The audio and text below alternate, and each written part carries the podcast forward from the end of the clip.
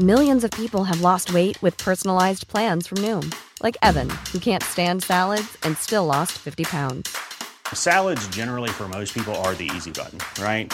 For me, that wasn't an option. I never really was a salad guy. That's just not who I am. But Noom worked for me. Get your personalized plan today at Noom.com. Real Noom user compensated to provide their story.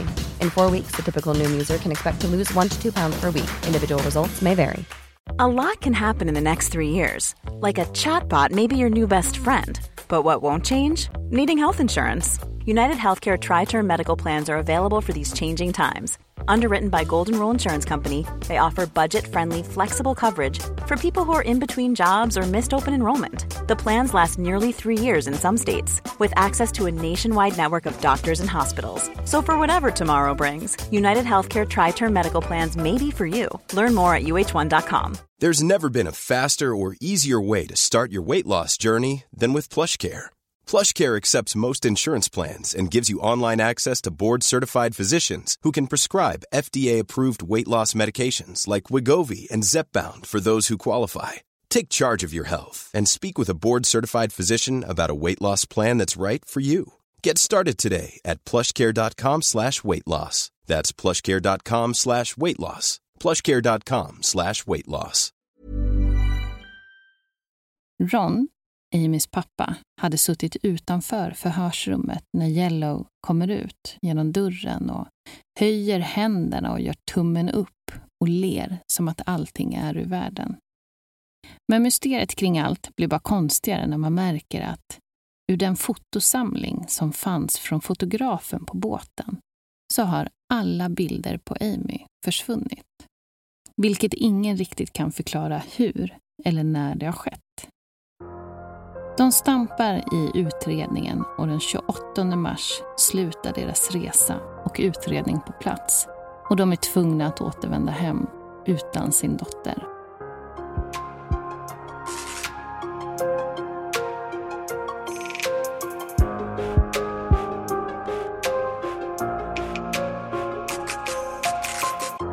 Hej igen på er därute. Nu är vi tillbaka med avsnitt 22.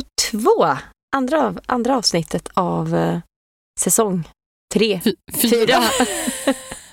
jo, det här gick ju jättebra. Ja. Snyggt Ida. Ja, tack. tack. Ja, men välkomna tillbaka allihopa. Välkomna tillbaka till oss, säger jag. Vi som har ockuperat oss in här i våra garderober. De så mysiga garderoberna.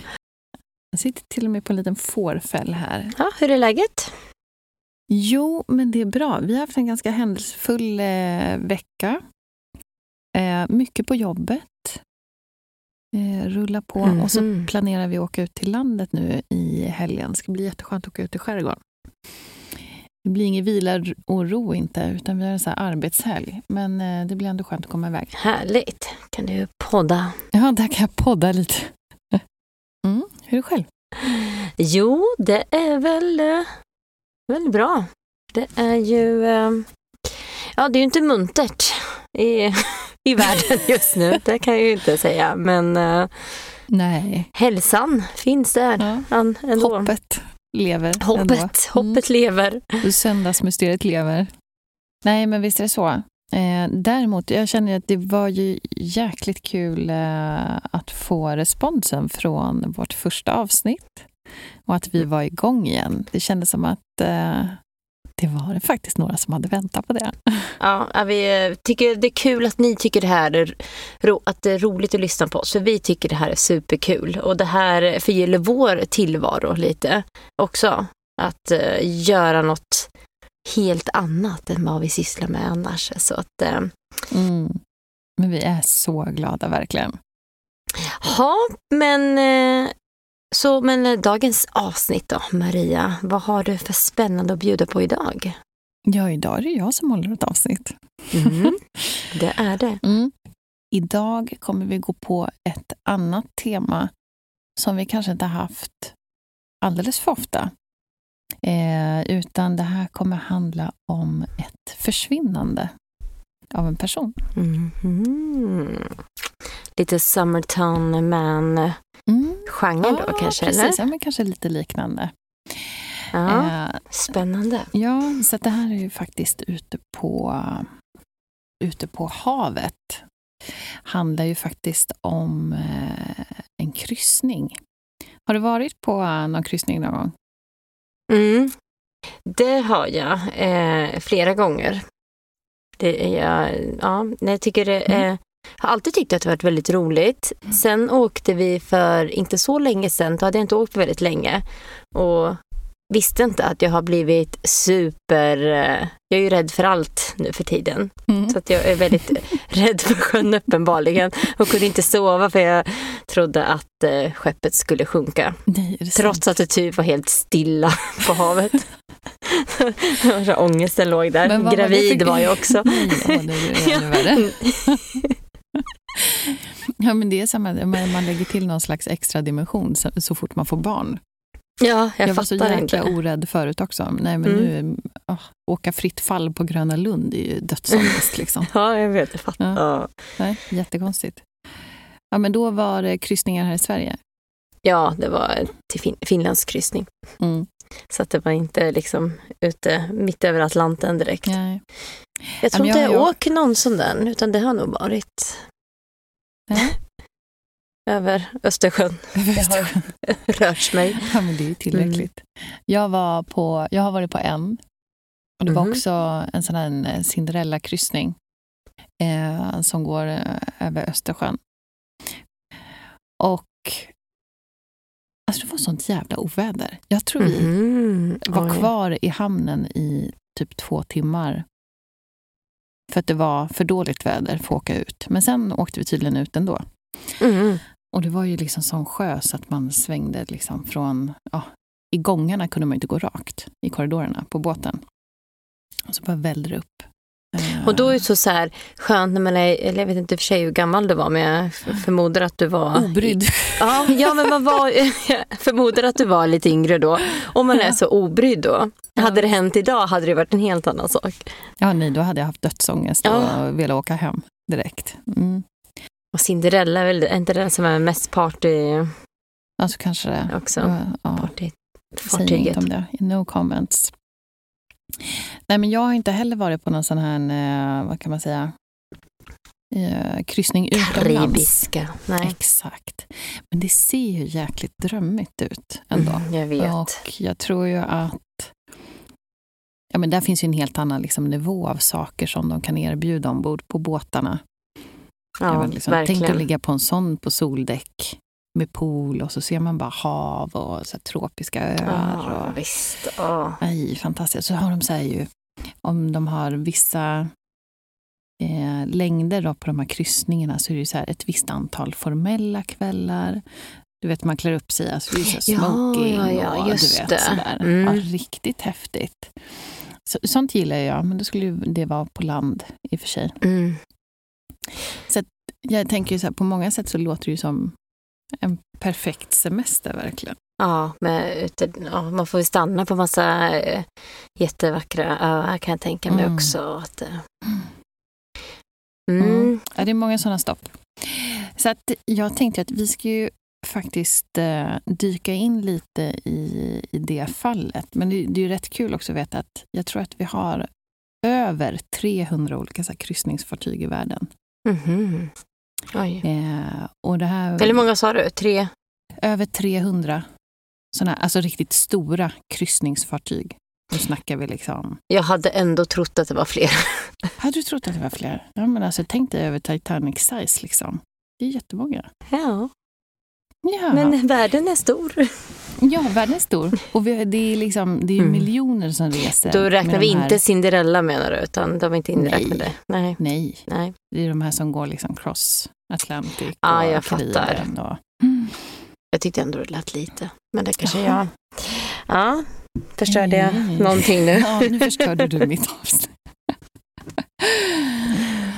I alla fall, av de här miljonerna då som reser varje år Mm. så är det ungefär 19 personer som försvinner Oj. Mm. varje år. Mm. Det är ganska många. Ja. Så antingen då så hoppar de ju av båten eller försvinner när de kanske har gått till land eller ja, i värsta fall så blir man kastad Ja. av båten.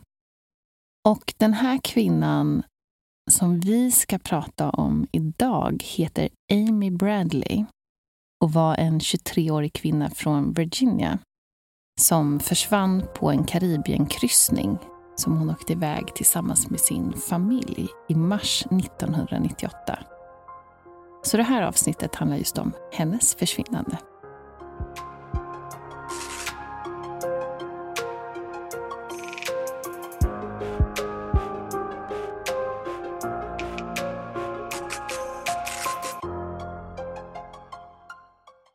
Det var i mars 1998 som Amy Lynn Bradley och hennes familj skulle iväg på vad som skulle bli livets resa.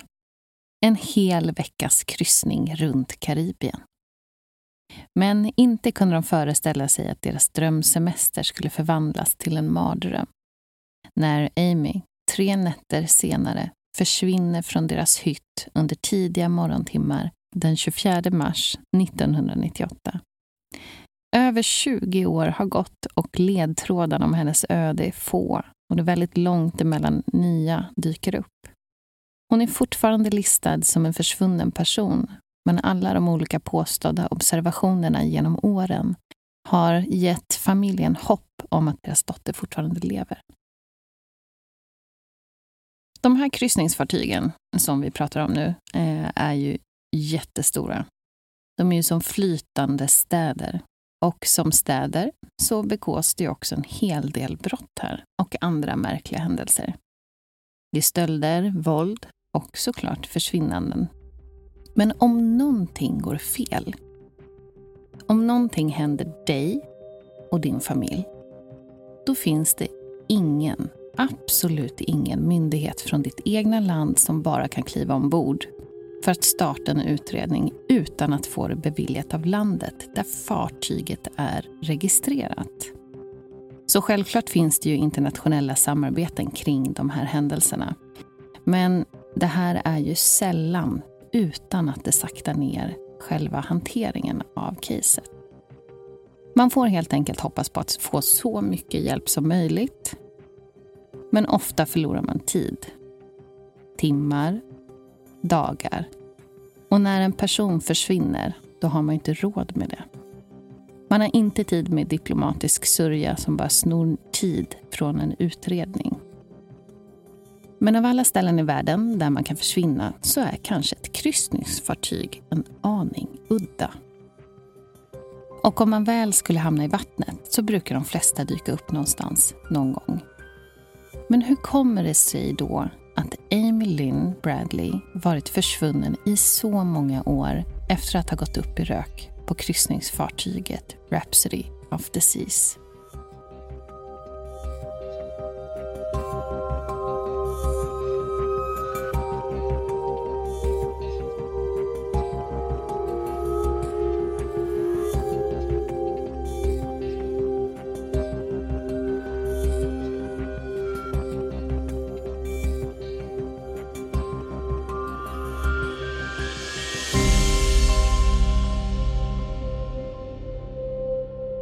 Om vi ska prata lite om Amy.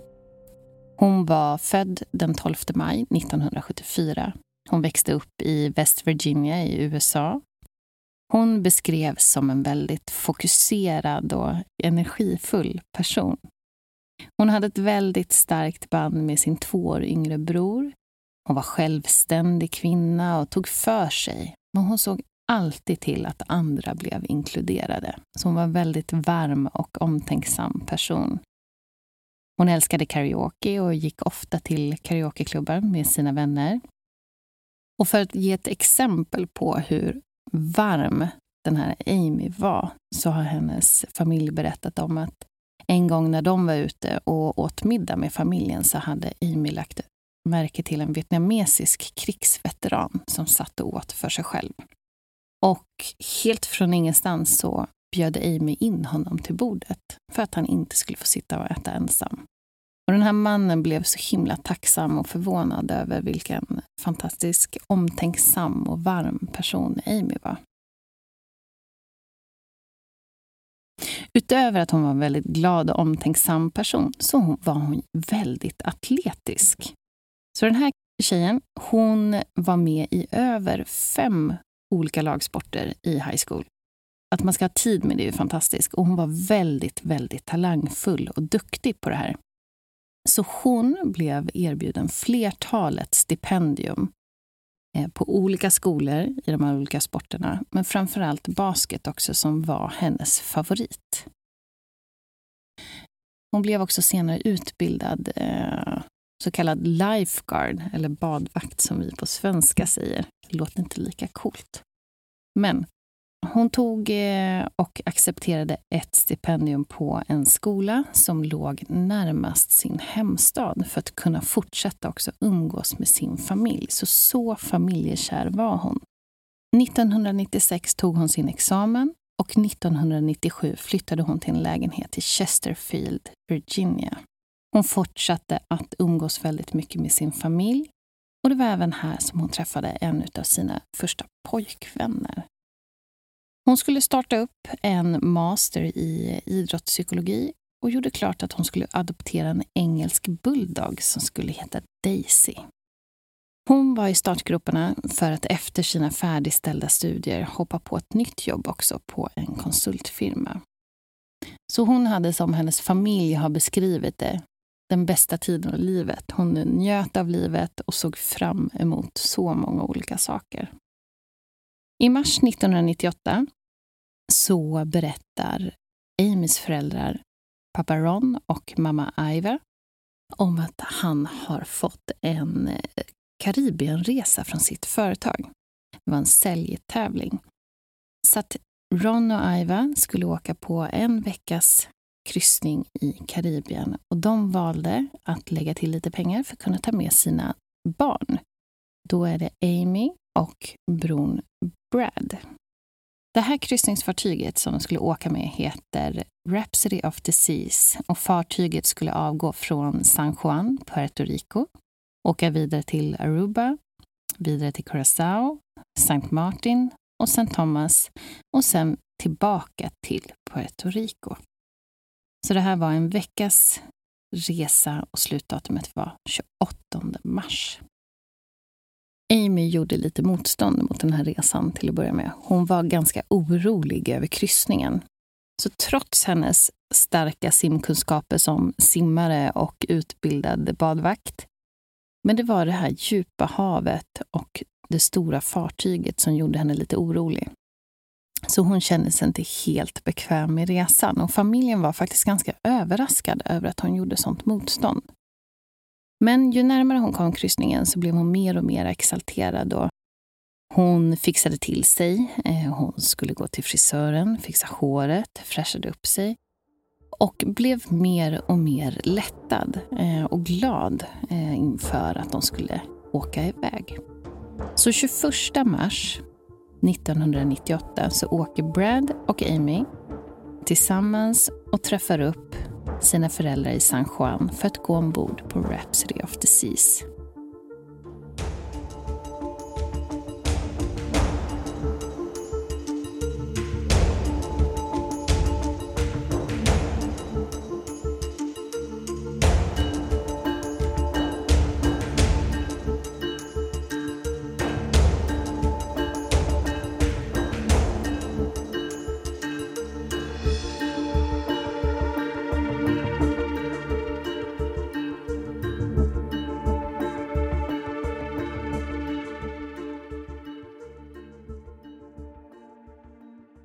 Amy lyckades skriva några vykort till sina vänner och köpte massor av filmrullar innan avresan. Så hon hade skrivit glada hälsningar till sina vänner hemma i Virginia om att hon skulle komma tillbaka sen på lördagen vid tio och att det var fantastiskt fint här i Puerto Rico. Rhapsody of the Seas, som de kliver på, är ett kryssningsfartyg som byggdes 1996 det är 279 meter långt. Det har 12 däck, varav fem i hytter i olika storlekar och resterande med restauranger, barer, shopping, pool, fitnesscenter. Ja, allt man kan tänka sig att de här fartygen har. Fartyget har en maxkapacitet på 2 435 passagerare och 765 personer i besättningen. Ni kan ju tänka er vilken apparat det här är att få gå runt. Så hela familjen bordade fartyget och de siktade mot Aruba. Familjen njöt de första dagarna tillsammans och hängde vid poolen och åt god mat. Men den här rädslan för vattnet hängde fortfarande i och Amy vågade knappt röra sig närmare relingen. 22 mars, dag två, hängde familjen tillsammans och Amy och Iva gick bland annat på en konstaktion på båten. Den 23 mars har fartyget nu tagit sig från San Juan, Puerto Rico till Aruba, Oranjestad, nära Venezuela. Familjen tog ett gruppfoto innan de klev i land för att se ön. De hyrde en jeep för att utforska och sen vända tillbaka till fartyget. Den här kvällen var en sån här formell kväll så att alla bytte om och gjorde sig fina. Amy ses på bilder ha en svart klänning och Brady står i smoking. Under kvällen hade en servitör kommit fram till Aiva och frågat var Amy var. Aiva hade lagt märke till att den här servitören hade sneglat en del efter Amy. Och hon undrade såklart varför tillbaka. Och då säger servitören att det var någon som ville bjuda ut Amy på baren Carlos and Charlies i Aruba. Föräldrarna hade lyft lite på ögonbrynen men inte lagt någon vikt vid det där och då. Men efter middag och kasinot så möttes de upp allihopa på pooldäcket. Där var det fullt med resenärer och dans på nattklubben Mardi Gras med ett band som spelade. Det här bandet hette Blue Orchid och kom från just Aruba. Familjen möttes upp och Iva berättade för Amy vad servitören hade sagt varpå Amy svarade You, they're creepy and I don't want to go near them. They give me the creeps. Kort därefter så hade Amy och Brad anslutit till en limbotävling och dansat vidare tillsammans med sin bror. Under kvällen så har många berättat om hur man sett Amy dansat med flera av bandets medlemmar. Men framförallt bandets basist, Alistair Douglas, även kallad Yellow. De verkade flirta och han försökte stöta på Amy under kvällen.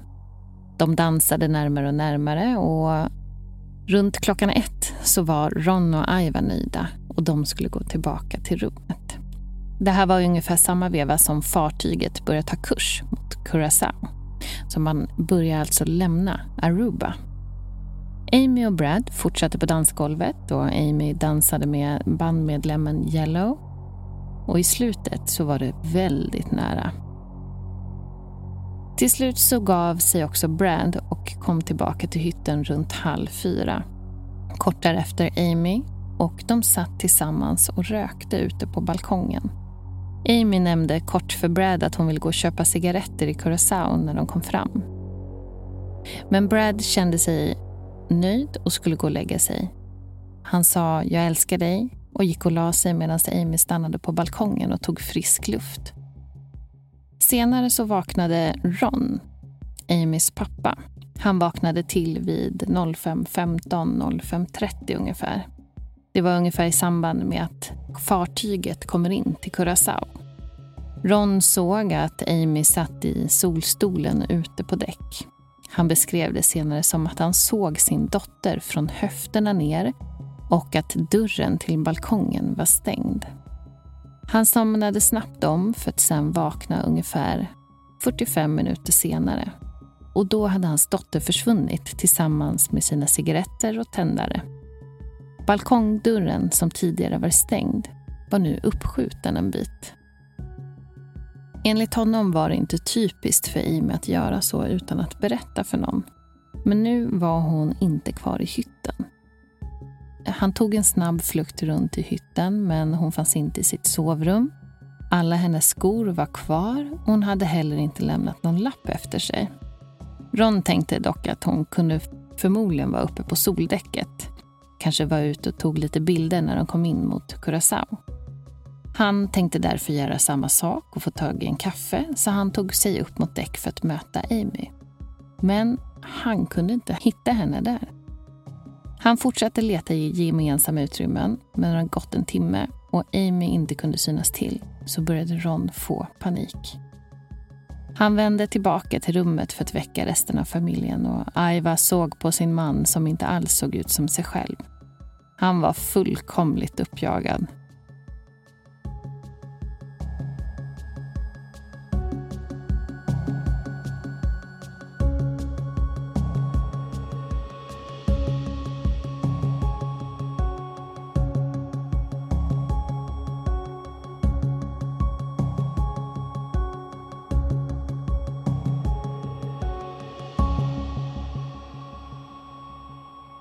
Den här situationen den rapporterades omedelbart till besättningen ombord och familjen Bradley bad besättningen att göra ett tillkännagivande för hela fartyget angående Amys försvinnande. De ville alltså att man skulle hålla alla 2000 passagerare från att lämna fartyget tills att Amy hittades. Men den här besättningen de vägrade att skicka ut ett sånt meddelande och sa att nej, det är lite för tidigt för att ge ett sånt tillkännagivande och det skulle bara uppröra våra resenärer. De bad kaptenen om och om igen att inte släppa av någon överhuvudtaget i Curaçao förrän de hade gjort en ordentlig sökinsats på fartyget. Besättningen gick till slut med på att hjälpa till med en sökinsats men till familjen Bradleys förskräckelse vägrade kaptenen att inte släppa iväg sina resenärer. Så när de hade lagt till så öppnas portarna till Curaçao och resenärerna väller ut. Familjen de sprang också runt hjälplösa och letade frenetiskt efter Amy. Men efter att ha letat i flera timmar hade de fortfarande inte hittat ett endaste spår. Kaptenen meddelade också resultatet från sin sökinsats. Varje hörn har vi tittat i, men er dotter finns inte ombord. Hon är försvunnen. Kaptenen föreslår att Amy kan ha ramlat ombord, men familjen de är väldigt skeptiska till det då hon borde ha överlevt då hon är en så bra simmare. Men hon kanske kan hittas i Curaçao.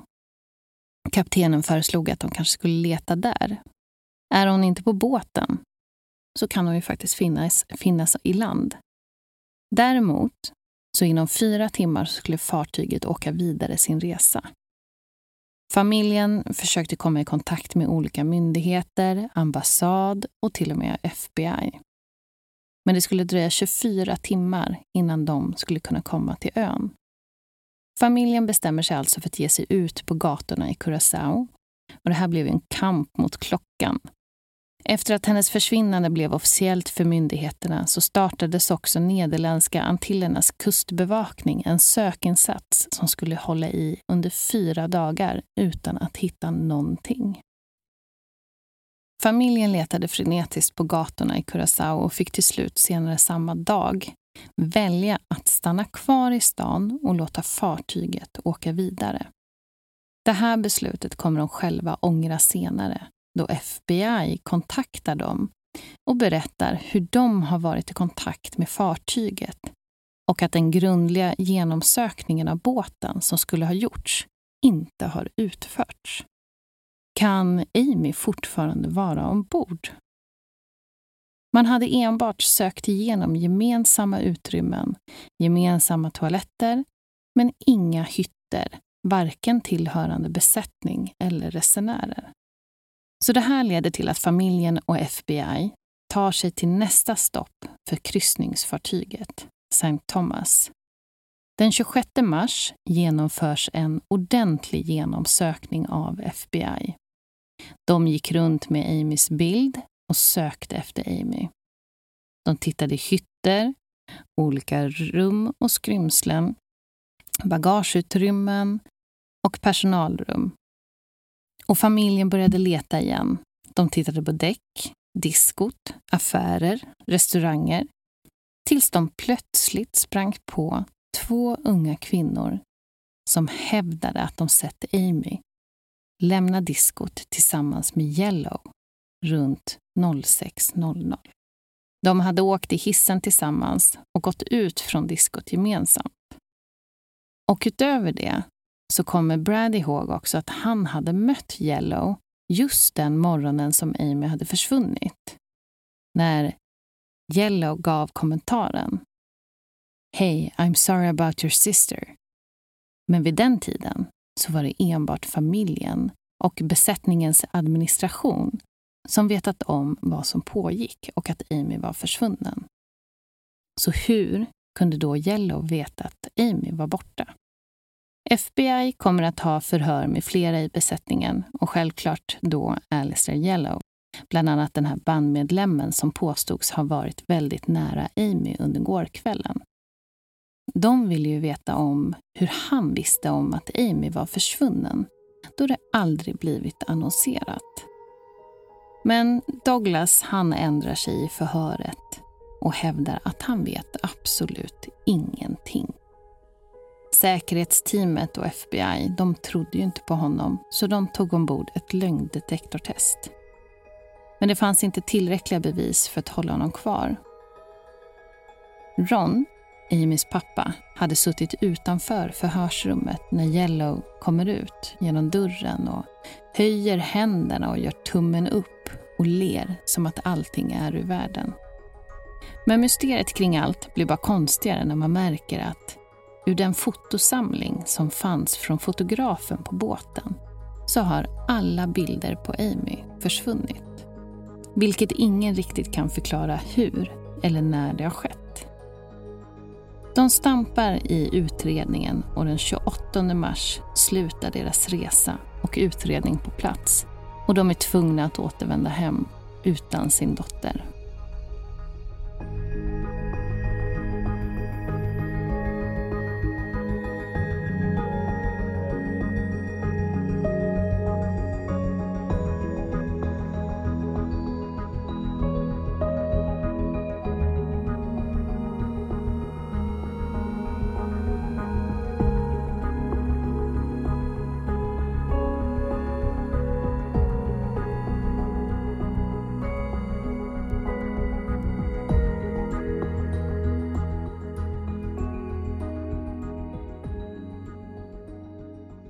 Men vilken mardröm. Det här... Mm. Ah, hur man blir så förbannad, rent ut sagt, på de här eh, Mm. eh, besättningen på, som säger att de har eh, letat i varje skrymsle och vet. varje och så, vrå. Och så har de inte gjort det. nej. Nej, det är ju helt sjukt Mm. faktiskt. Va- åh, va- Och så har de då hunnit släppa av folk. Och paniken när man Mm. liksom vet att hon är borta och de vägrar hålla liksom gästerna ombord. Alltså jag kan Mm. inte ens föreställa mig den Åh, paniken man skulle känna inombords. Bara, Men hon Nej, är borta. Kan ni liksom, ja, fy.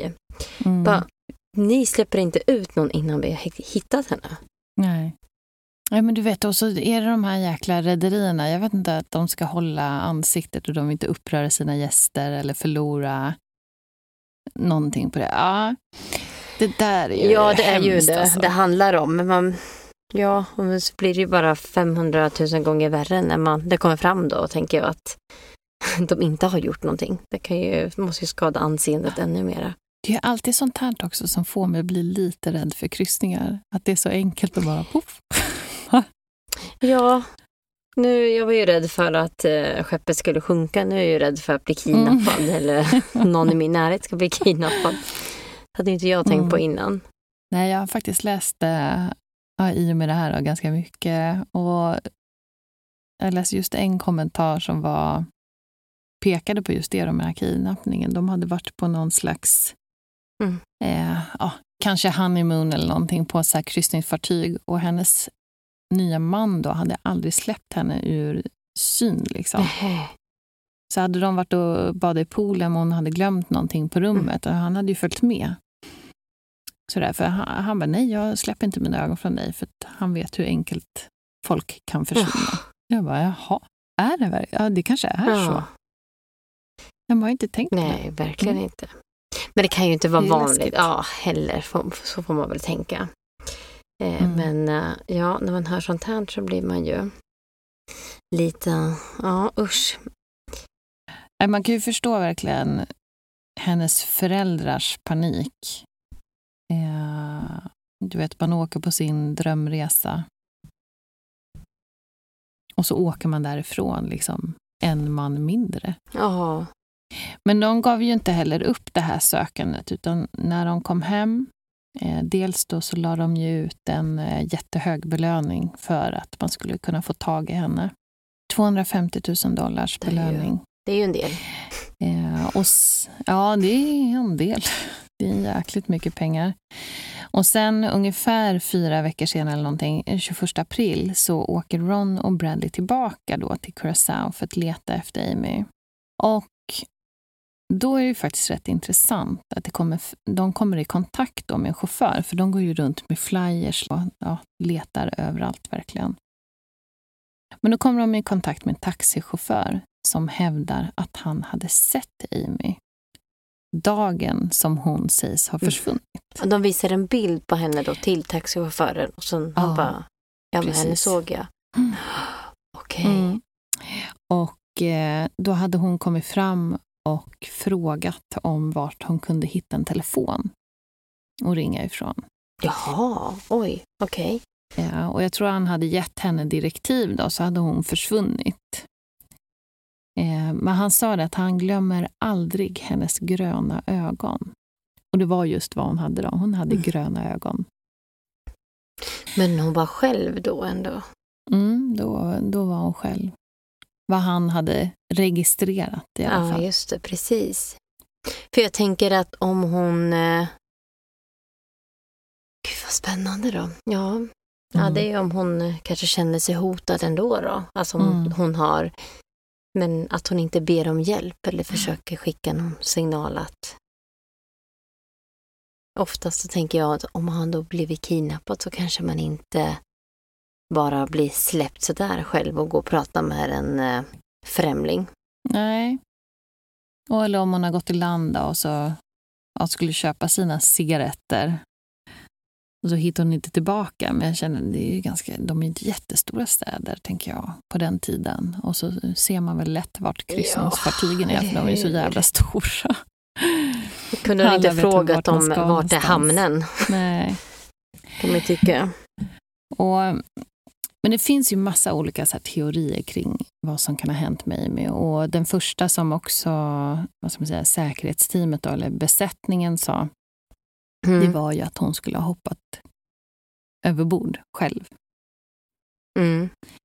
Eh, men det var ju liksom, jag tror det har nog aldrig varit någon myndighet som riktigt trott på den teorin, att hon tagit självmord och hoppat av båten frivilligt.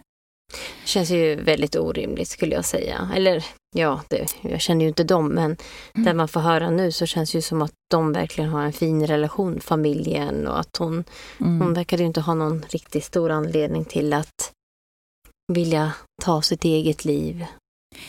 Nej, det är väl mycket det de har baserat på att dels för den här livssituationen som hon hade just då. Hon var ju väldigt levnadsglad. Mm.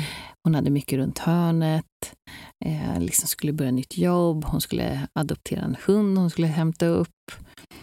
Eh, men också att hon var väldigt atletisk och hon var ju en jättebra simmare. Och med tanke på hur nära land de var så bedömde mm. man ju att mm. hon skulle ha klarat sig i land. Men jag tänker så här att när man åker sådana här stora fartyg att det är mycket mm. vågor som skapas av de här. Liksom att man hamnar typ under i någon motor eller så kanske inte funkar så.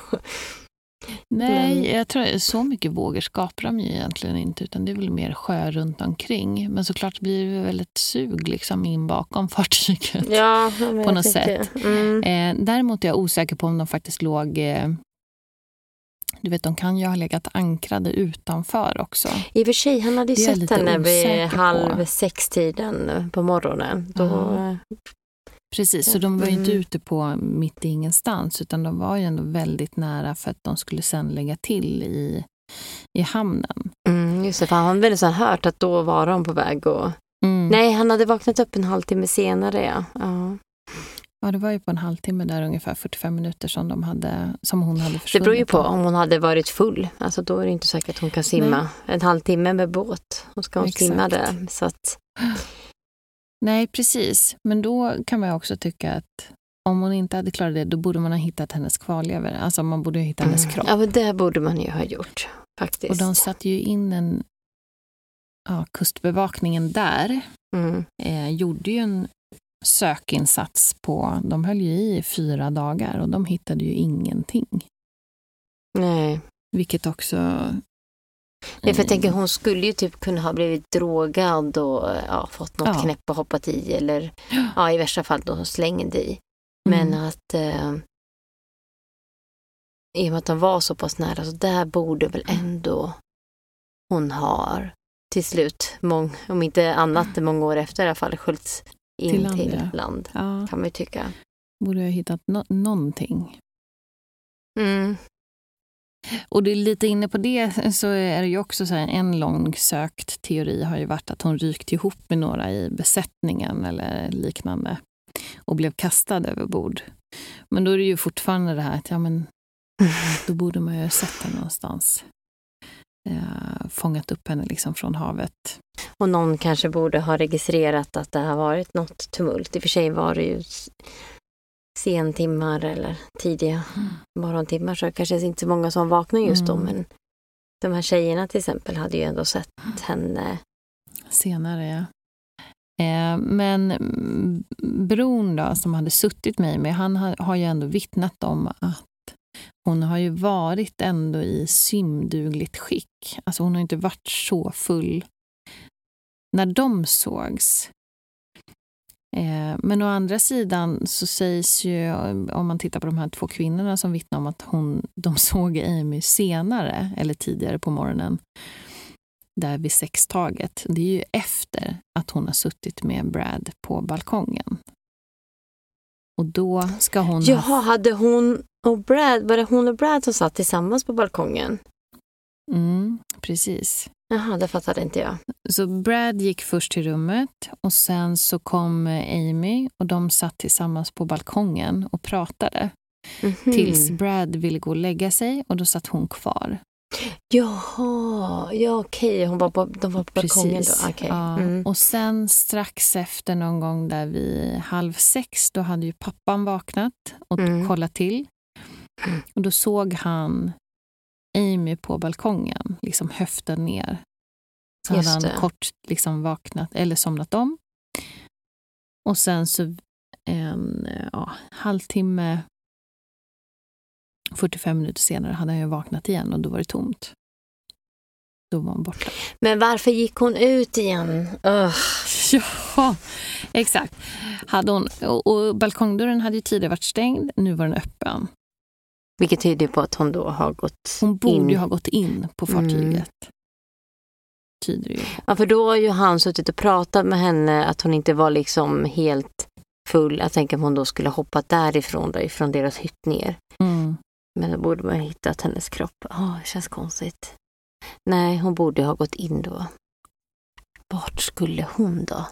Exakt. Vart skulle hon? Men det tyckte inte han heller var likt dig med att bara dra. Det är också Nej. konstigt. Utan att skriva någon lapp eller någonting. Fast hon kanske bara kände, bara, jag tar en liten runda, jag kommer tillbaka snart. Varför ska hon skriva en lapp då? Mm. Konstigt. Och alla skor var kvar. Hon hade ju bytt om liksom och sådär. Men eh, Mhm, Alla- Hon hade inga skor på sig. nej, alla skor var kvar i hytten. Också skumt. Det var ju skumt. Ja, det, då tyder ju mer på att hon då skulle ha hoppat över bord. Ja. Men hade de balkong bredvid några andra balkonger där så att hon, någon har kommit ut och pratat? Mm. Det borde de ju ha gjort, eller det borde de ju ha haft. Men sen jag tänker också på de här kvinnorna vittnar ju om att de har sett henne med Mm. Yellow senare. Alltså det vill säga Ja, efter att hon har suttit på balkongen. Om Mm. de nu har rätt på tiden. Ja, det kanske man inte helt...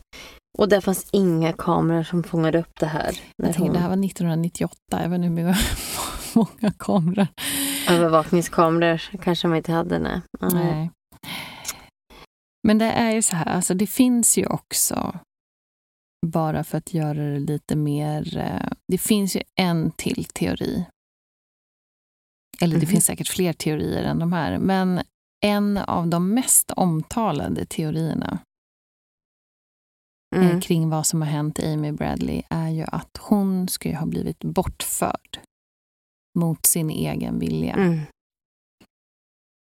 Eh. Usch. Och då är det bland annat fem månader senare, i augusti 1998, så var det en kanadensare som hette David Carmichael. Han var en ingenjör som var nere på en strand i Curaçao, Ponto Marie, och var där och eh, ja, men han höll på att dyka. Så han var där med någon kompis. Och medan han och hans vän samlade ihop den här utrustningen som de hade haft så såg de en kvinna komma längs stranden. Och den här kvinnan var följd av två män. Ja, och när hon liksom, det verkar som att hon snappade upp att de pratar engelska så började hon liksom, och hon tog lite snabbare kliv och tog riktning liksom mot Mhm. det här, eh, ja, mot David och hans vän. Då. Eh, Men så fort det var som att hon skulle säga någonting så klev en av de här två männen emellan och så började de leda henne bort. eh, Upp mot ett, eh, jag vet inte om det var ett café eller en bar i närheten. Så den här kanadensaren då, Okej. David, han eh, kunde inte släppa Mm. det riktigt utan de eh, hade ju tagit tillfälle i akt och liksom följt efter, som jag har förstått det. Och så gjorde Ehm, det. Ja.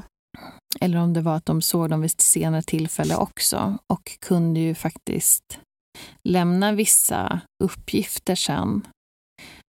Vilket han i och för sig inte gjorde förrän han kom tillbaka till Kanada, för det var ju då han såg de här reportagen, eller om han såg henne på en tidning, att hon var försvunnen. Då var ju han säker på att det var hon som han hade sett på den här stranden. Och det var ju mycket också för att hon hade ju vissa så här specifika tatueringar. Eh, bland annat en tasmansk djävul som snurrar på en basketboll eh, på hennes eh, vänstra skuldra. Och så hade hon en geckoödla vid naveln. En sol i ryggslutet. Eh, och sen så tror jag att hon hade, ja, om det inte var en till tatuering också. Och navelpiercing. Eh, men han var helt säker Att det på var att det var hon. henne ja, som han hade sett. Okej, ja. Mm. Och var det här... Kura, vad heter det? Curacao? Cura, Curacao? Curacao. Curacao, eller Curacao. Ja. Och det var där de stannade då? Alltså där stoppet, där, Mm. okej, där allting hände? Efter Aruba så la de till i Curacao. Och det var där, eh, det var då hon det var då försvann. hon försvann, just det. Mm. Mm. Så då tyder det på att hon hade kommit av där. Hon var inte kvar på fartyget i sådana fall. Mm. Mm. Och följd av två män. Men jag ska faktiskt jag ska berätta om några till eh, observationer så kan vi ta en liten summering. Okej, för jag tänker, ska vi inte gå igenom vilken som känns mest trolig då? Han Yellow som var, eller ska vi prata med honom senare? Ja, vi kommer komma in på Yellow igen. Jag, tänker, Vi jag ska kommer komma säga där, de här, okej, två- ja. de här grejerna igen så kommer vi tillbaka till Yellow. Okej, mm. Jag lovar. ja, bra. Eh, Den jäveln. Ska... ja, den jäkeln.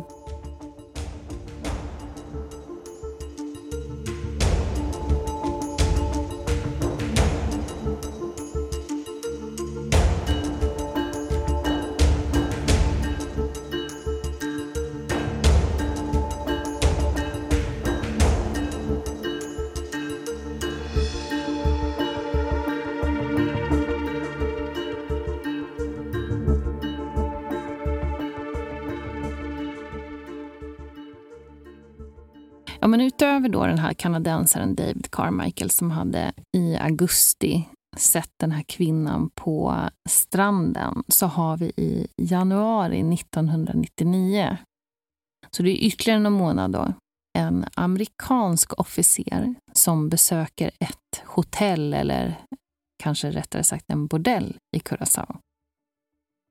Han ser två kvinnor i ett barområde varav den ena reser sig upp och kommer fram till honom. Hon presenterar sig som Amy Bradley och att hon behöver hjälp då hon hålls mot sin vilja.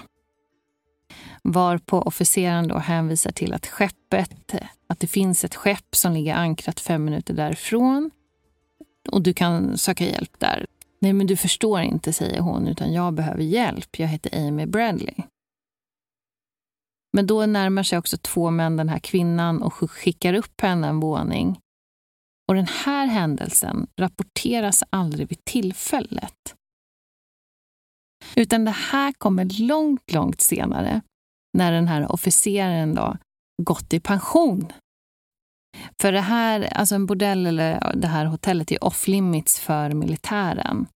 Plus att han var gift vid det här tillfället, så han valde att inte berätta något om vad han precis var med om. Så det var ju först senare när den här mannen då sett Amys foto på omslaget av People's Magazine, alltså hör, 2001, som man inser att det var kvinnan som hade närmat sig honom i den här baren på hotellet i Curacao. Och ytterligare månader senare så har vi en Frank Jones. Det är fortfarande 1999. En eh, privatdetektiv och tidigare Navy Seal, eller Special Forces militär. Som för han tar kontakt med familjen och säger då att Amy hålls fången inom en human trafficking liksom, som pågår i Karibien. Eh, det är mer än 12 miljoner människor som råkar ut för det här. Och han tror att hon har hamnat där. Och de har jobbat länge med just det här området.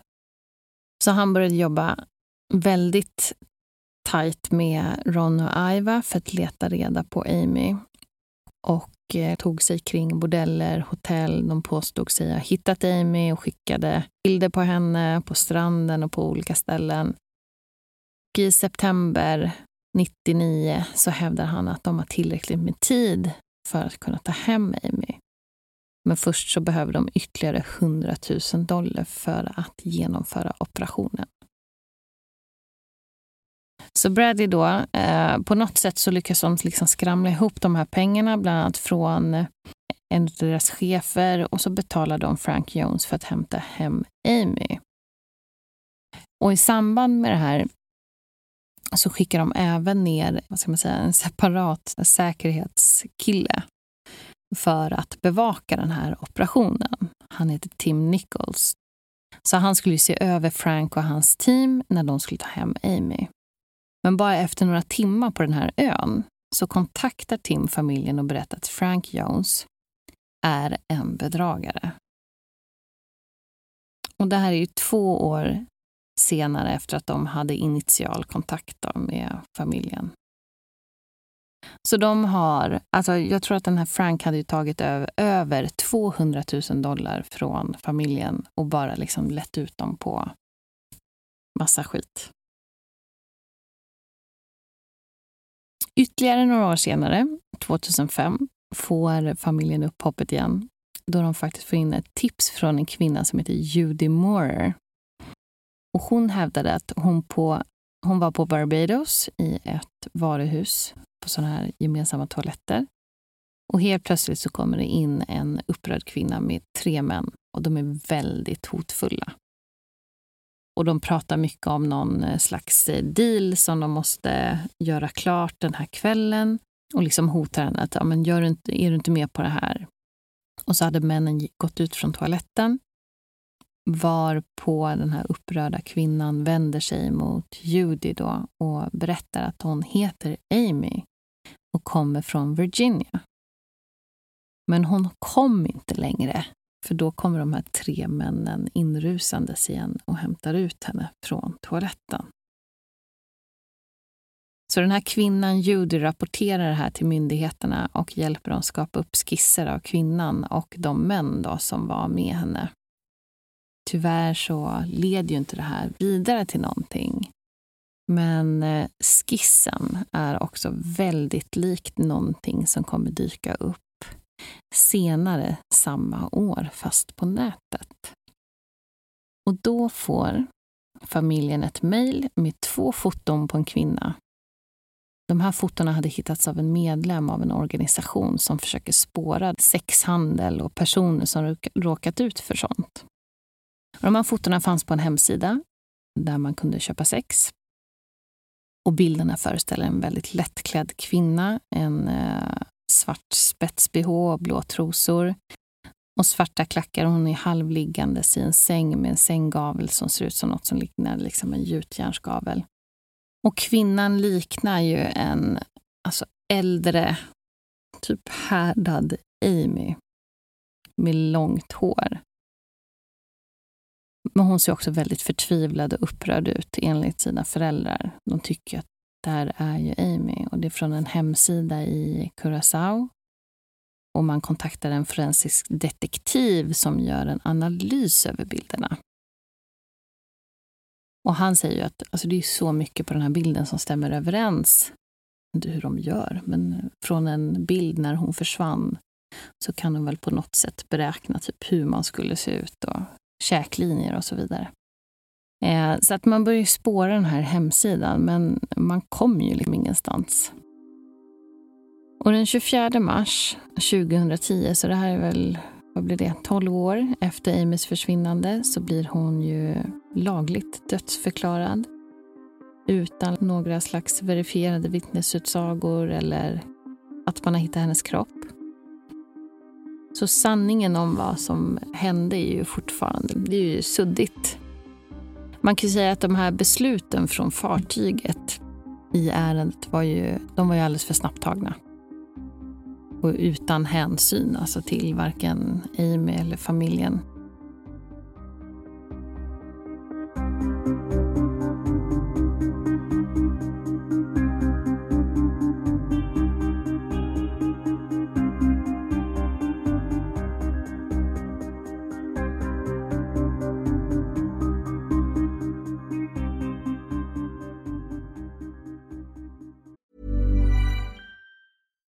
If you're looking for plump lips that last, you need to know about Juvederm lip fillers. With Juvederm Volbella XC and Juvederm Ultra XC, your lip look, whether it's subtle or bold, can last up to one full year with optimal treatment and no additional maintenance. Find a licensed specialist and see if it's right for you at Juvederm.com today. That's J U V E D E R M.com. Add fullness to lips in adults over 21 with Juvederm Volbella XC or Juvederm Ultra XC. Do not use if you have severe allergies or a history of severe allergic reactions, or if you're allergic to lidocaine or the proteins used in Juvederm. Tell your doctor if you have a history of scarring or taking medicines that decrease the body's immune response or that can prolong bleeding. Common side effects include injection site redness, swelling, pain, tenderness, firmness, lumps, bumps, bruising, discoloration, or itching. As with all fillers, there's a rare risk of unintentional injection into a blood vessel, which can cause vision abnormalities, blindness, stroke, temporary scabs, or scarring. For full important safety information, visit juvederm.com.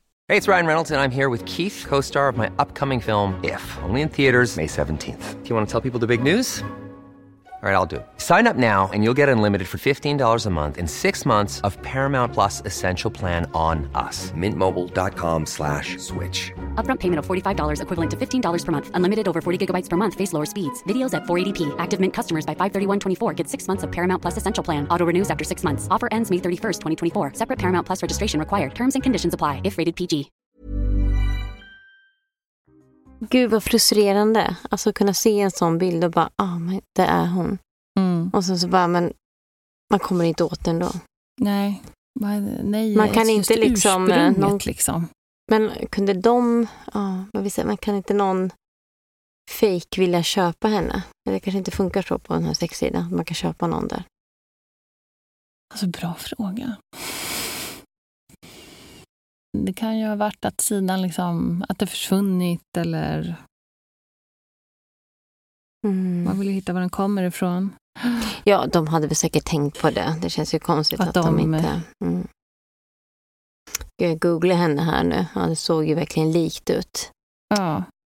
Oh. Så det verkade ju också liksom, även om det blev ett ganska sent då, tecken på att hon kanske var, var vid liv, så ledde inte det heller någonstans. jag tycker hela det här, liksom, allting fallerar ju på deras beslut. Lock the ship liksom. Det borde vara lag på det. Det, är så här, oh, det finns väl ingen människa som... Eh, ja, jo, det finns det väl säkert. Men de flesta borde väl ändå vilja att man eh, kunna acceptera det. Okej, okay, det är en borta. Ja, vi fattar. Vi väntar här.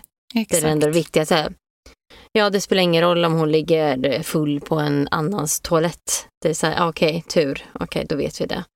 Eh, och, och det kanske är, de, de kanske gör det medvetet. Mm. Jag menar, de låter ju resenärer kliva i land i Curaçao utan att ha gjort en ordentlig genomsökning mm. av fartyget. De skickar inte ut meddelande eller bild på Amy om att hon är försvunnen. De hävdar ju att de gjort den här... Men det, det var ju inte alls en grundlig genomsökning. Och nej, det är så mycket som inte går ihop. Jag vet ju, under den här kryssningen också så fanns det en kille som var anställd, liksom, vad kallar man det? Inte fotograf, utan han skulle filma. Mm -hmm. okay. Och göra en film. Just det, det var eh, han som, som alla visa... foton på henne var borta. Ja, bland annat. Eh, bland annat. Men han filmade framför allt tillsammans med två stycken andra.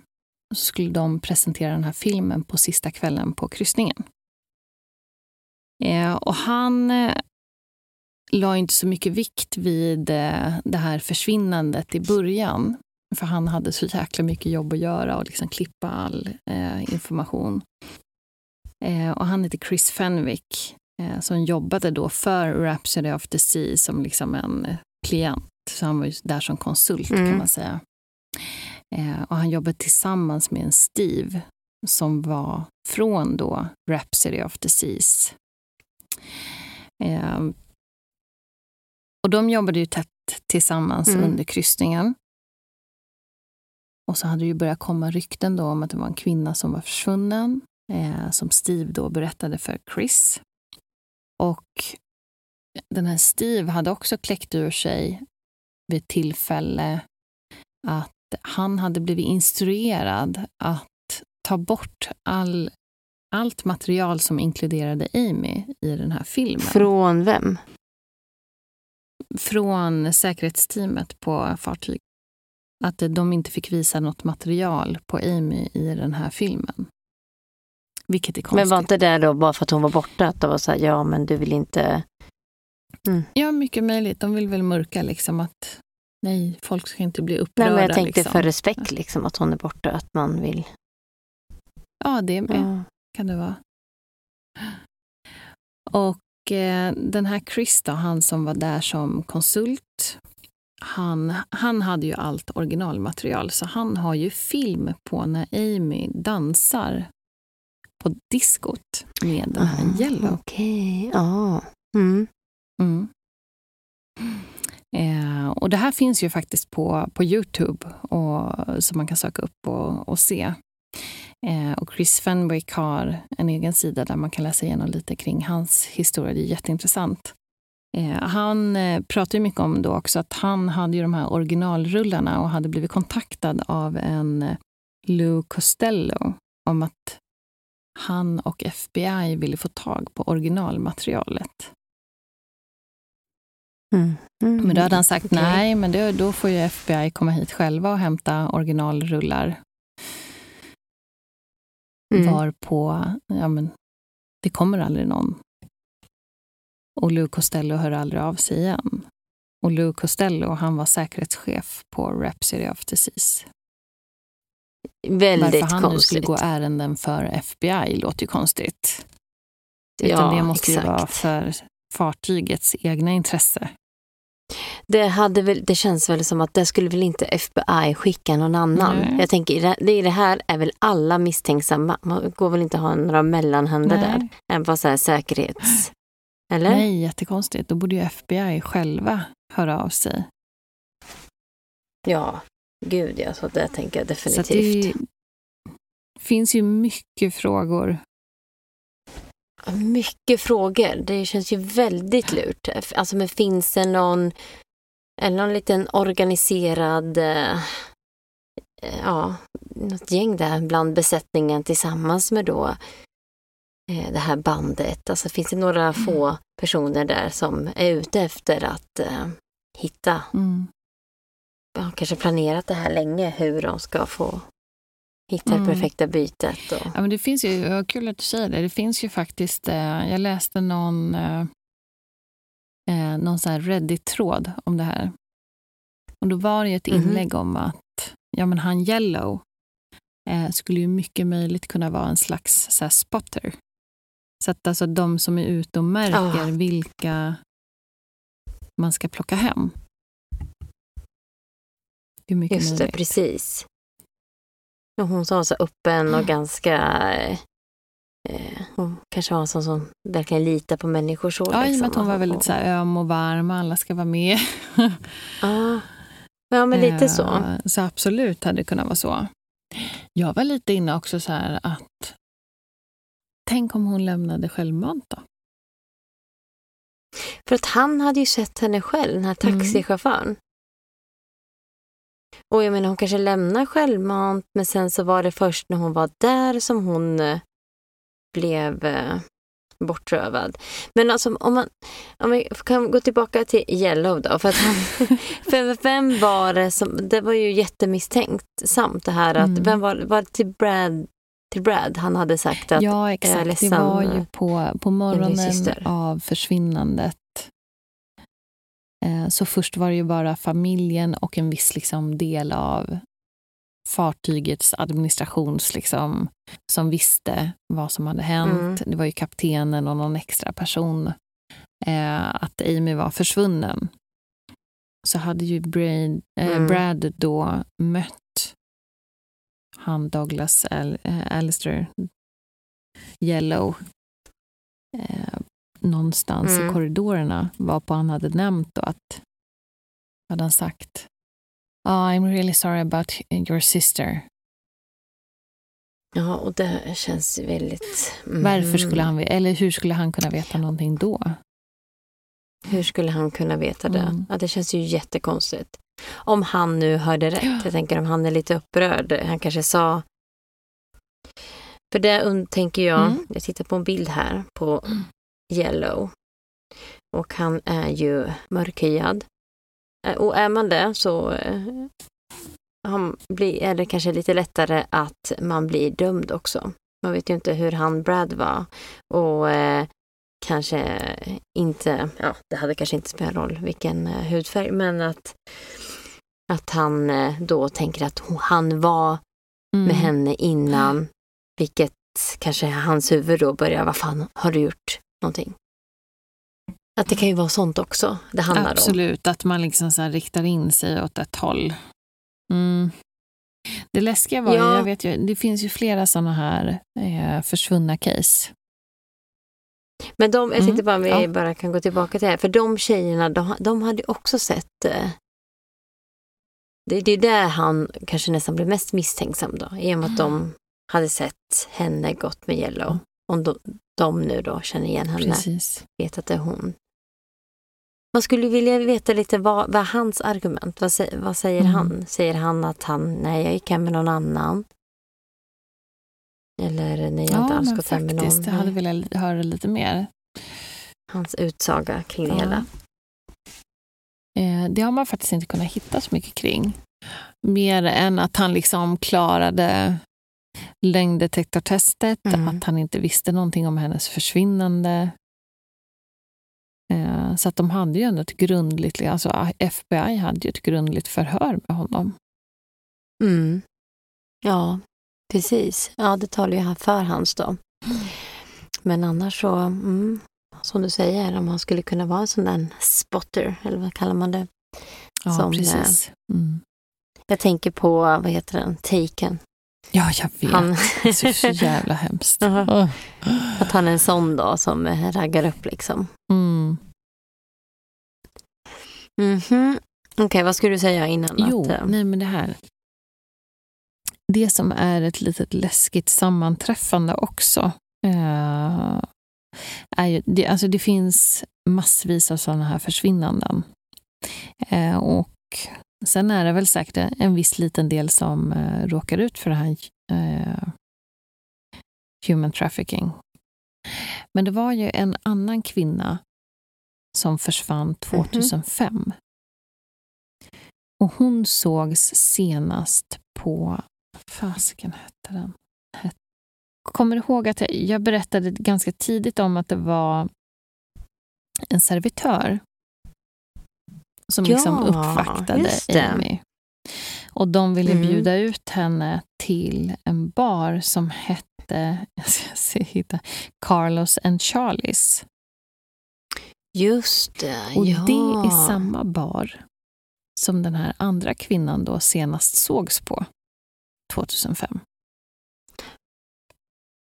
Och den här, för jag tänkte att den här baren låg på det här fartyget. men så var det den inte, utan här i- ligger i nej, Kurra. den var faktiskt i Aruba.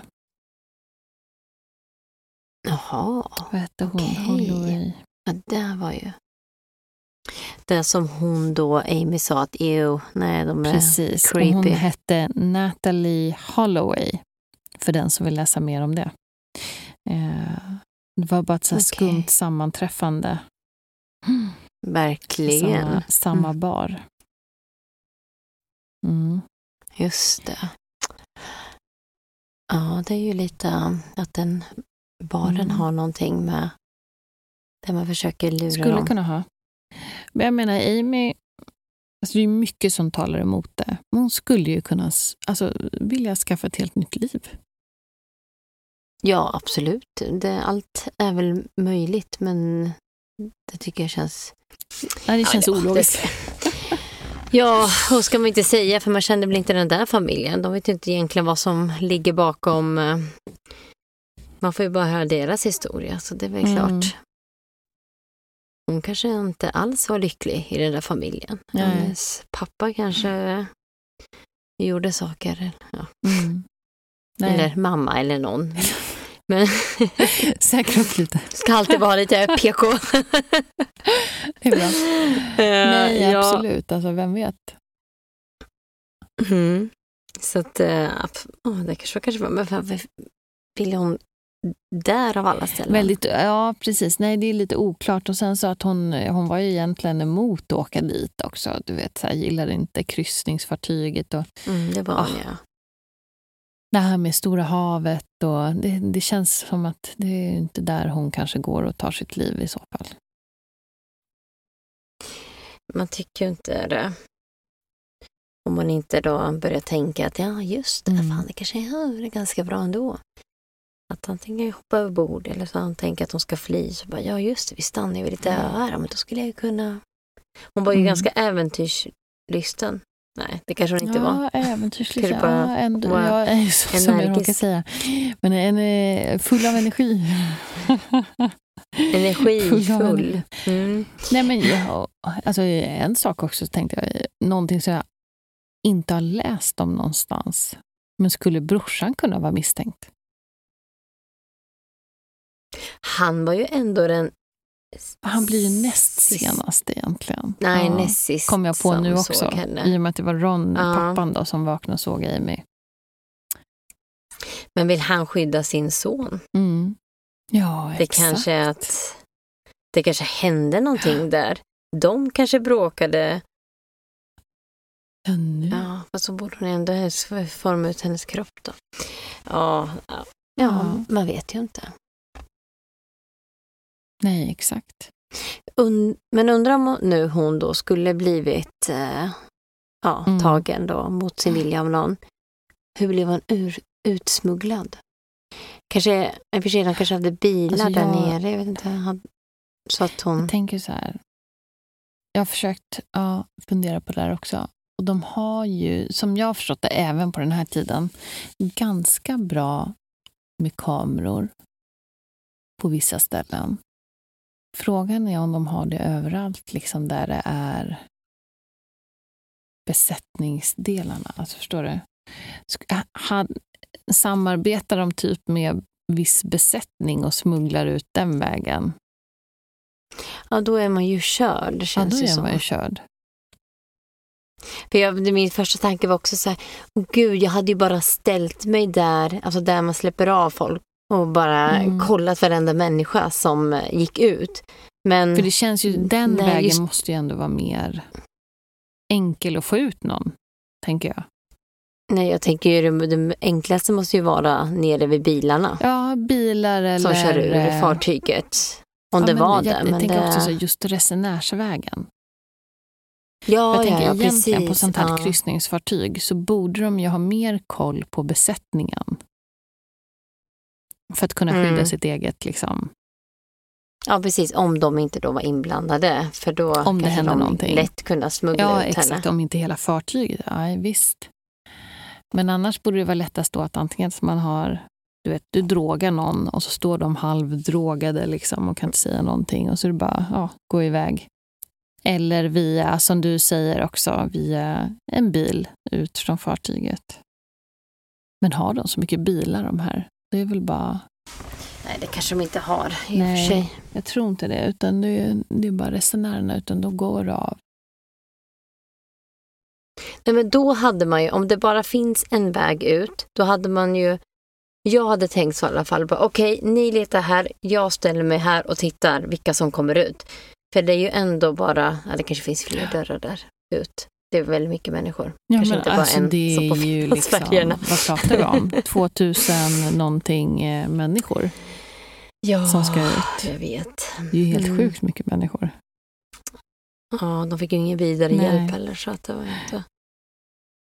Åh, gud. Ja, men det här... eh, Ja, Tack för det här då. panik. Mm. Åk inte kryssningsfartyg. Då vet man aldrig vart man hamnar. Nej, exakt. Mm. Precis pratat om hur eh, hemsk världen är just nu och så Mm. Så ju lite inte muntrare av det här direkt. Nej. Du har ju också en förmåga att välja så här riktigt uh, jobbiga, tunga Så fall. jobbigt. Ja, Mm. därför jag sover så dåligt. För sig, det är ju skönt på ett sätt så här att det har ju, så länge man inte är på ett fartyg så kan man ju ändå det är ju värre med liksom när vi är rädda för att det ska komma in strålar som Ja, suger blod ur jag oss. vet. Det är jag fan rädd för varje kväll. Fortfarande. Alltså, herregud. Nej, åh jävlar. Hon, är, hon, hon har ju inte blivit blippad därifrån i alla fall. Men hur vet du det? Nej, det är sant. Det skulle Ja. ju kunna hända också. I, I och med att Ja, hon visst. bara försvann. Det, alltså det är ju ändå Mm. mer troligt än att hon skulle ha blivit slängd över bord. Eller, ja. I och med att man inte har hittat Det är hennes för sig kropp. sant. Ja, har du det, läst det, har det har jag inte gjort. Jag ska försöka nu. Du kanske, vi kanske ska skriva en egen Ja, tråd faktiskt. i Reddit. Ja. Nej, men det, det finns många olika teorier. Den det finns ju några starkare än andra såklart. Men eh, som Mm. sagt, nej, hon är ju fortfarande inte hittad. Jag tänker ju, Och det, ah, blir ju, man blir ju, usch, jag bara, just när man vet att, ja, nu kan de ju inte liksom verkligen veta att det här är hon Nej. på bilden, men om man tror det och vet att hon är och att man inte kan Mm. komma åt, alltså vilken frustration det måste vara att ja, det bara, måste ju vara hemskt. ah, att man inte kan hitta att en stor organisation. Nej. Nej, fy. Och vad gör man då? Alltså jag tänker den här, hon var väl ändå en av de bättre då, den här kvinnan som faktiskt rapporterade det här direkt. Med, med skillnad mot han som var så rädd för sin Ah, militära fan, karriär och inte kunde. Ja men det blir så här, men okej, men säg det till någon vän då, att den här Anonymt vännen tips. får... Have you heard? Ja, exakt, ja. Nej, någonting. Ja, usch. Men, eh, men den här kvinnan då, att vad gör man? Alltså man får höra det där, för man är ju Mm. ganska... Ja, vad gör man? Man kan inte Nej, göra så tänker, mycket. man måste bli så himla rädd för sig själv. Visst är det så? tänker jag. Alltså i en sån situation. Om man står, jag tänker om du menar den här på uh, varuhuset i Barbados. Ah, Ja, precis. Nej, exakt. Och så kommer en kvinna in med tre män som är hotfulla och liksom gafflar och har sig. Nej, man hade ju bara smugit in på sitt bås och typ hållit käften. Jo, jag vet, men om hon nu då säger att här, Mm. jag är Amy. Eller visste hon då att vem Amy Nej, det var visste hon hon inte. hade det här? Nej, det visste inte. Okej, men man förstår ju ändå då att hon kanske förstod att okej, Mm. det är ju någonting, annars skulle hon inte säga så här. Men alltså precis, men vad, vad gör man då då? Ska man följa efter? Ska man alltså så här, det, man blir ju ganska hjälplös ändå. För som, Men jag, tänk, då måste man ju säga till någon. Och jag tänker det också ändå så här för att ifrågasätta sig. Jag menar, det finns ju ändå en belöning ute för att hitta Amy. Mm. Och säg att hon Just har kommit det. hem från Barbados och så har hon sett en bild på henne i någon tidning eller vad som helst. Eh, Mhm. Ja, och så kanske hon ger lite information kring det. Och sen så, I och för sig så ger hon ju väldigt bra skisser. Och sen de här bilderna. De här bilderna finns ju också Mm. att se på nätet. Eh, för, Just det, för hon gav bilder på hur hon såg ut när hon låg med den här, eh, de här underkläderna. Eller? Alltså med ja, lite ju längre hår och så. Men hon som, ja, hon som gav den här skissen från Barbados Ja. gav ju en skiss Ja. på en kvinna som hade lite lugg och lite längre hår. Det är väldigt likt de här bilderna Okej. på kvinnan som då finns sen på en sexhemsida. Jaha, där annonserna. ja. Nu Så det är ju väldigt den. likt. Mm. Ja, det är det ju faktiskt. Lite lugg Känns lite så sådär också. Ja. klassisk 80-talsfrisyr typ. Mm. ja, verkligen. Men det är rätt hemskt att se den bilden på den här kvinnan i sängen. Ja, hemskt. Åh, nej, usch. Nej. nej, nu får vi sluta. det Jag här blir man hoppas ju inte att... glad av. eh, ja, men jag hoppas Tack för den hon eh, har gått i land i Curaçao och skaffat sig ett nytt liv. Ja, vet du vad? Jag tänker också det. Hon kanske hade, hon kanske inte var, hon kanske inte levde lyckligt i sin familj. Det kanske var, och nu fick hon chansen att fly och hittade en eh, supersnygg, rik man och lever på livet. liksom. beachen, lever livet varje Mm. dag. Det får vi hoppas. Good for you, Amy. Ja, det hoppas vi verkligen. Ja, Mm, ja, men det var ju superspännande det här. Det är alltid spännande med försvinnanden och det är ju, Mm. Nej, skulle jag säga. Eller ja, Nej, det är jobbigt. Är det. ja det är Ja. riktigt jobbigt. För jag tänkte säga så här, det är alltid skönt på ett sätt man, de kanske lever, men det här är typ bara värre. Alltså om det skulle vara här, då hade man typ nästan hoppats att hon faktiskt Ja, var alltså död det heller. värsta som fan kan hända är eh, ju trafficking. Definitivt. Mm, Eh, så att, nej, jag hoppas ju inligt att hon liksom lever life någonstans. ja. Definitivt. Men det är ingen som vet. Alltså, och jag menar, så här, det finns ju inga spår heller som FBI har kunnat liksom följa, följa på något sätt. Det finns ju liksom inga detaljer. Nej. Så Mm. att det är så svårt. Nej, Jag hoppas man eh, en vacker dag får reda på vad som har, Mm. vad hänt, eller vad som har hänt. För Att familjen man skulle hittar jag. någonting. Verkligen. Mm. Ja, nej, men ni får ha en eh, superhärlig fortsatt... Superhärlig fortsatt. Super, superduper.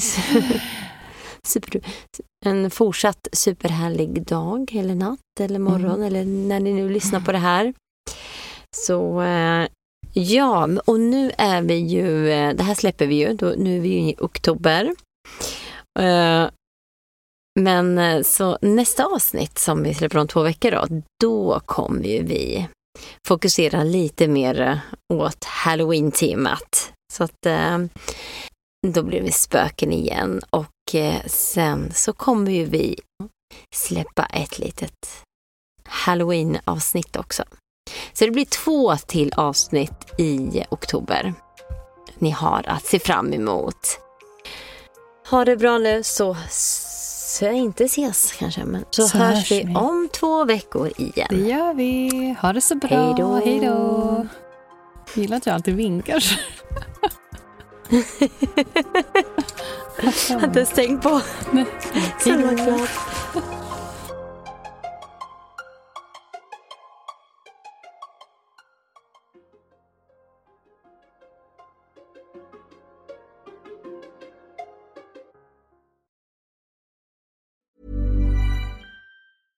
Hey, it's Paige DeSorbo from Giggly Squad. High quality fashion without the price tag. Say hello to Quince. I'm snagging high-end essentials like cozy cashmere sweaters, sleek leather jackets, fine jewelry, and so much more. With Quince being 50 to 80% less than similar brands. And they partner with factories that prioritize safe, ethical, and responsible manufacturing. I love that. Luxury quality within reach. Go to quince.com slash style to get free shipping and 365 day returns on your next order. Quince.com slash style.